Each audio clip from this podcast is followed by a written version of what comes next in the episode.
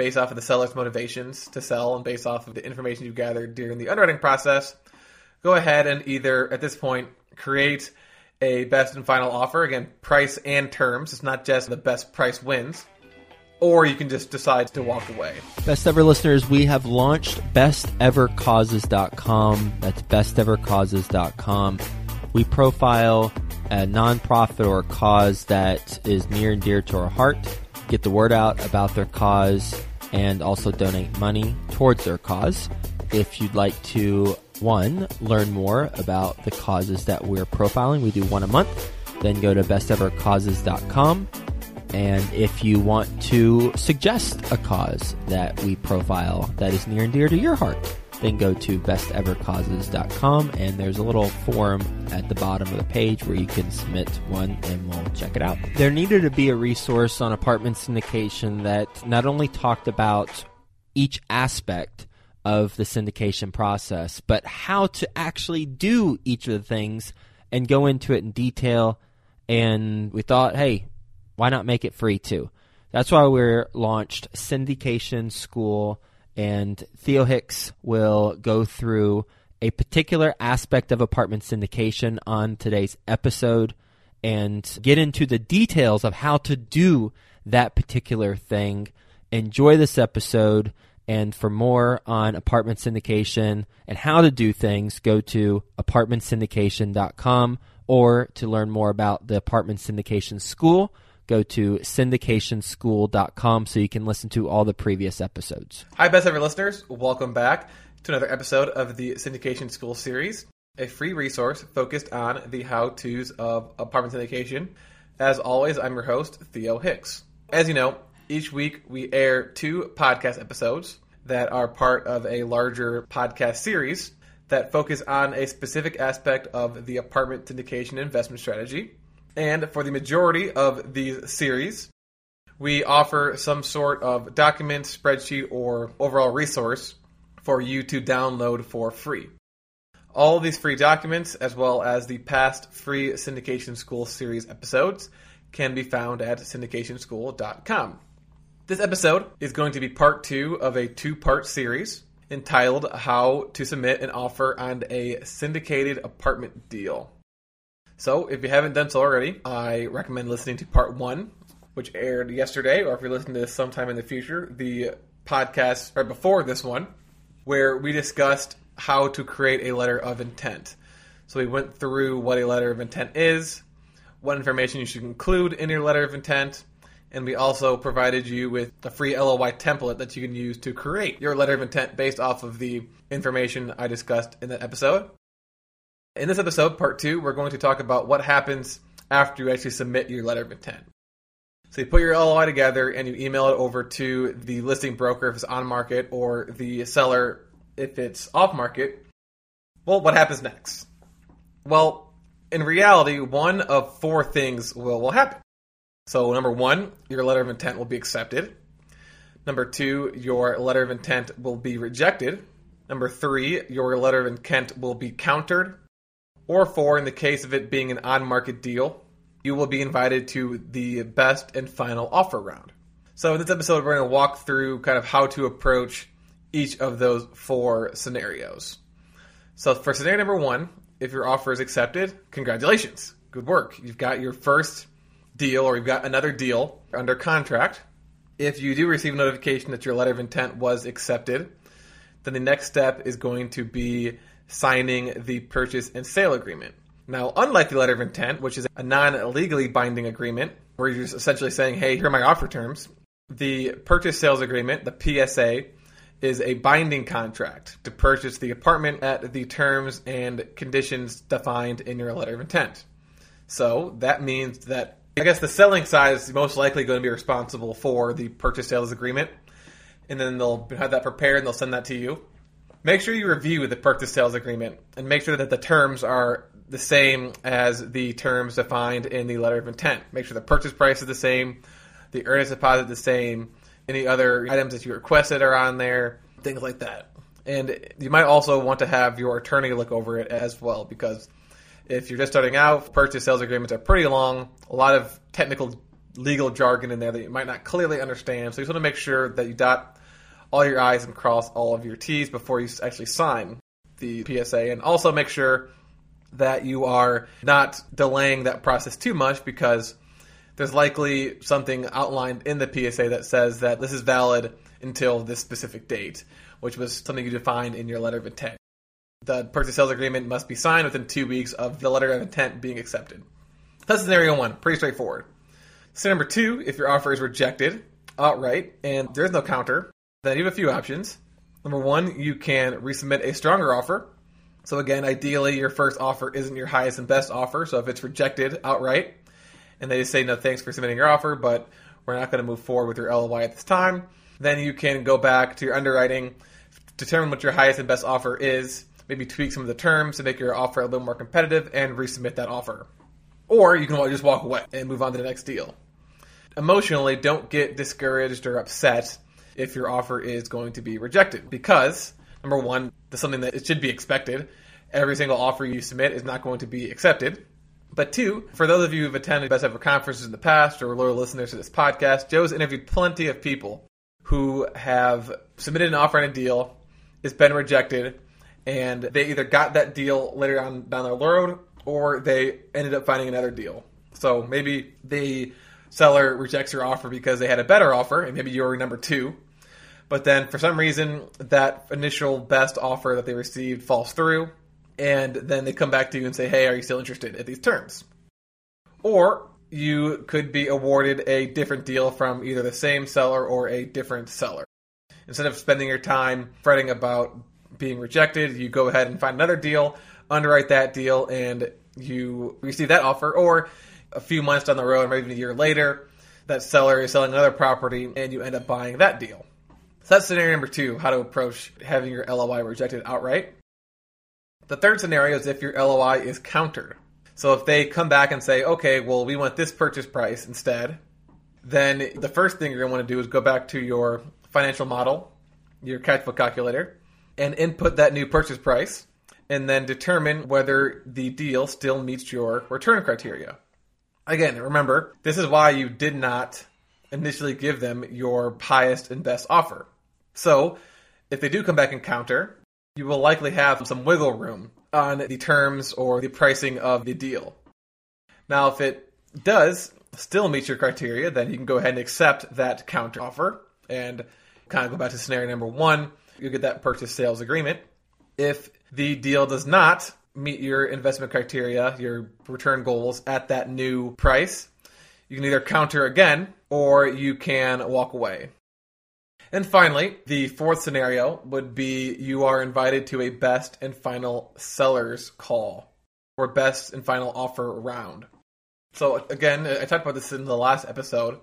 The best and final offer round, you'll typically have that on most on market deals that are mid sized to larger apartment deals, so 50, 60 units and above. And the seller is going to invite either one person or multiple people who submitted the most attractive offers to a best and final offer round. If you are invited to this best and final offer round, this is when you want to, as the name implies, resubmit a letter of intent with your highest and best offer. So that's price and the terms.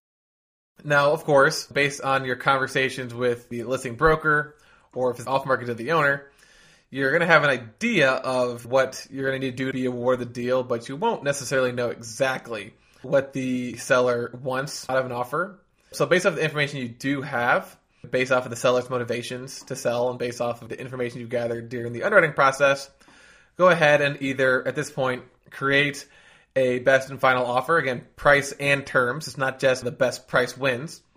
Or you can just decide to walk away, depending on if you know that you're going to have to go above the price and terms that you can actually buy the property at. And then after submitting your best and final offer, one of three things will likely happen. You'll either be awarded the deal you'll be notified that you were not awarded the deal, or they will invite you to a best and final call with the actual seller. And it's pretty self explanatory. If you are awarded the deal, congratulations, PSA time. If you're not awarded the deal, again, don't get upset. Just find another deal to underwrite. And if you were invited to the best and final seller call, then the rest of this episode, we're going to talk about what preparations to make before you actually attend that call. So the purpose of the best and final seller call from the perspective of the seller is for them to vet you. So the last thing the seller wants is essentially to sign a contract with a buyer who is not going to be able to close on the deal because that's going to be a huge waste of their time and a huge waste of money because time is money at this point. Because the longer they wait to sell the property, technically the less money they're going to make. So that means that you, the buyer, are going to need to convince the owner that you are going to be able to close. And you will do this by discussing your experience of you and your team, as well as your business plan for what you will do once you've taken over operations at their property. So, of course, you're not going to want to wing this best and final sellers call. You're going to be as prepared as possible because the more prepared you are, the more confident the seller is going to be in your ability to close the deal. So let's kind of run through some questions that will most likely be asked. Again, they're not going to be asked, all of them, they're not going to be asked in the exact same order, but these are things that you're going to want to not only think about, but write out some bullet point answers to before you actually have that call with the seller. So here are those questions. And we're going to put them into categories of your background, your business plan, and then some kind of miscellaneous questions that they might be asked. So, in regards to your background, some questions that you're going to want to write answers to is what is your prior real estate experience? And at this point, if you haven't done an apartment syndication deal before, then you're most likely not going to be focusing on yourself, but more focusing on your team. So, what is your property management company's background? If you've mentor consultant, what is their background and experience of real estate? And any relevant real estate experience that, that you actually have. I just want to discuss that as well. But again, if you haven't done a deal similar to this one before, the seller doesn't necessarily care about a single family home that you bought three years ago. What's going to be more important is the experience that's relevant to them, which is going to be management experience, buying properties, if you're raising capital, raising money for them, things like that. So have a good script for what you're going to say when they ask you about your prior real estate experience. Next, they might ask you to explain any prior transactions you have completed. So where was the deal? What were the numbers? What was the partnership type for this deal? So did you buy it yourself? Did you raise money for the deal? Was it a JV? And they're going to want to know what the outcome is.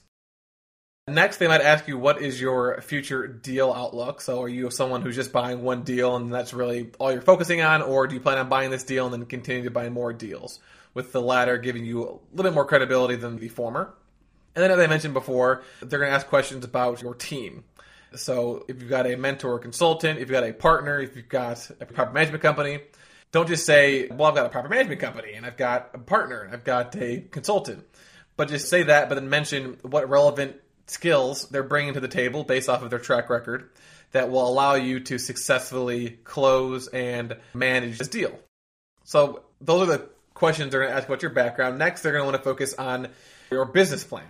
So, they're likely going to ask you, what is your overall business plan for this property? So, are you going to be conducting rehabs? And if so, what's your plan? So, what's your interior and exterior renovation plan for the property? They're going to want to know what your capital budget is going to be. So, how much money do you plan on spending on the interiors? How much money do you plan on spending on the exteriors? What was the budget for both of those, as well as what is the plan for both of those? They might also ask you what's your contingency budget. So, are you just accounting for it's going to be a million dollars for the interiors, a million dollars for the exteriors, so my budget is two million dollars? Or you can say, well, I'm expecting two million dollars for the interior and exterior, and I have a 15% contingency of $300,000 for any overspends. Next, they're going to ask you how you'll be securing the debt. So, who are you going to be using? Are you using a mortgage broker securing agency debt? Are you getting a bridge loan? What are the terms of your financing? So, is it interest only for a few years? How long is the loan? Are you, do you plan on doing a refinance? Are there any supplemental loans going on there? And then they're going to want to know if you've actually used your debt source before in the past, with the answer being yes, giving you more credibility, and the answer being no. On the flip side, they're also going to want to know where the equity will be coming from. So, how do you plan on securing this debt? So, since you're an apartment syndicator, you might want to explain how many investors you have. You might want to explain what your relationship is with these investors. They might also want to know if you're investing your own personal funds or if you're using institutional funds. And then another important question is going to be what is your backup plan if your primary investment source doesn't follow through? So if you remember, we know kind of what comes first, the chicken or the egg, the money or the deal. This is why we discussed the importance of getting those verbal commitments prior to looking for deals. Because once you have verbal commitments, not only do you know how much capital you have to deploy, but you can use that to determine what size deal you can actually buy. So if you don't have any investors yet at this point, then you're not going to be credible in the eyes of the seller because if they talk to someone else who says, "Well, I've got," let's say for example, the down payment is a million dollars, they can say, "Well, I've got a list of a thousand different investors." Who understand that my minimum investment is fifty thousand dollars? I've worked with them on deals in the past, and once I have the deal contract, I'll present that deal to them. But right now, I have more than enough money from investors to buy this deal. In fact, I always make sure that I have 50% more in verbal commitments that I'll need to actually close on the deal. They're also going to want to know who your property management company is that will be helping you implement this plan. So, are they actually partners in the deal or are they a third party? Again, we talked about this. We talked about team members and the importance of alignment of interest. So, a property management company who has equity in the deal has more alignment of interests than a private management company who doesn't have any equity in the deal and we're just managing the deal. So if the private management company plans on investing in the deal or plans on having some other role besides just managing the property, maybe the loan guarantor, or maybe they're bringing their own investors into the deal, that's something that you want to express to the seller. They're also going to know if you've actually worked with them in the past, again, similar to the debt source. You're going to be more credible in the eyes of a seller if you've actually worked with this company in the past rather than it's your first time working with them. And then they might want to know if the property management company has reviewed and signed off on your underwriting. Now, before I go to this miscellaneous, something else I want to mention is that they might not ask you all these questions. They might just say, What's your overall business plan for the property? And that might be it. So if they do that, then you need to kind of proactively explain to them, okay, here is my overall business plan for the property. These are the renovations I plan on doing. Here's the cost for those, and here's my contingency. I plan on securing debt from this source. Here are the terms, and I've worked with them before. I plan on raising capital for this deal. I have this many investors. I plan on putting money in myself. I've worked with these investors before in the past. And I have verbal commitments from investors of 50, 1,000% greater than the amount of money I need to raise for this deal. So if some of my investors were to fall through, I still have backup investors. I've got my property management company who is going to be investing in the deal and they're bringing on their own investors as well. This is the third deal we've done together. And before I even submitted my offer to you, I made sure that we reviewed my underwriting together and they have signed off my underwriting. I don't say it exactly like that, but kind of have it flow. But I think that flowed pretty well.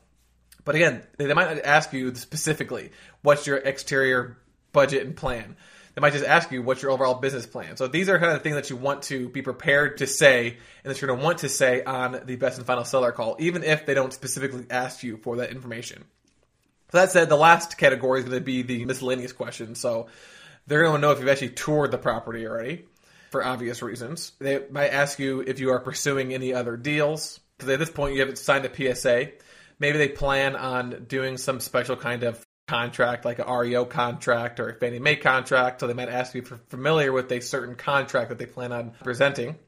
If it's an off market deal, they might ask you why they should sell directly to you and not take their chances putting it on the market. This is if you're the one that reached out to them, so they weren't listing it off market. You were the one that convinced them to list the property for sale. And so they might say, okay, well, now I want to sell this property. Why am I selling it to you off market? Why don't I just go go to market and find a listing broker? And the answer to that is if you go back to one of our previous syndication school series, we talked about the benefits of selling a property off market from the seller's perspective. And those are things like a potentially faster closing, less headache, lower broker fees. You don't have to worry about a bunch of people touring their property, which might kind of mess up relationships with their vendors and their tenants, things like that. And they might ask you something along the lines of, is this really your best offer? Is there anything you can do to sweeten this offer? Things like that. So again, the overall idea of the best and final seller call is for the seller to vet you. And they might ask you very specific questions, they might ask you general questions. So regardless, you want to come in with the information I just explained prepared so that if they do ask you specific questions, you can answer. And if they don't, then you kind of have a script to kind of run through your business plan, your background, your team, and proactively provide information that you know the seller wants to hear. At the end of the call, before you hang up, a very powerful question to ask the seller, whether it's just you in the best and final call round or if there's multiple people in the best and final round, ask them, is there any reason why we would not be awarded the deal? So once you've completed this best and final seller call, your fate, so to speak, is really in the seller's hands. Again, at this point, you'll either be awarded the deal or not awarded the deal. If you aren't awarded the deal, again, don't worry about it. Find a new deal and restart the entire underwriting process from scratch. And if you are awarded the deal, then you'll go through that PSA process. So once you actually have that purchase sales agreement signed, the next step is to move into that due diligence period. Now, the next series will be focused on due diligence. I know I said yesterday that I will do a series about debt beforehand, but I'm going to go ahead and since you're going to be securing the debt during that due diligence period, I'm just going to make the next series all about the process from contract to close from your perspective. So that includes performing due diligence on the property, that includes securing your debt, and that includes securing your equity from investors. So that'll probably be anywhere between four and eight part episode. And until then, I recommend listening to part one of this series about how to submit an offer on a apartment syndicated deal. I recommend listening to the other syndication school series we have posted about the how to's of apartment syndications, as well as check out all the free documents that we've posted so far. All of those can be found at syndicationschool.com. Thank you for listening, and I will talk to you next week. Best ever listeners, we have launched bestevercauses.com. That's bestevercauses.com. We profile a nonprofit or a cause that is near and dear to our heart, get the word out about their cause, and also donate money towards their cause. If you'd like to, one, learn more about the causes that we're profiling, we do one a month, then go to bestevercauses.com. And if you want to suggest a cause that we profile that is near and dear to your heart, then go to bestevercauses.com and there's a little form at the bottom of the page where you can submit one and we'll check it out.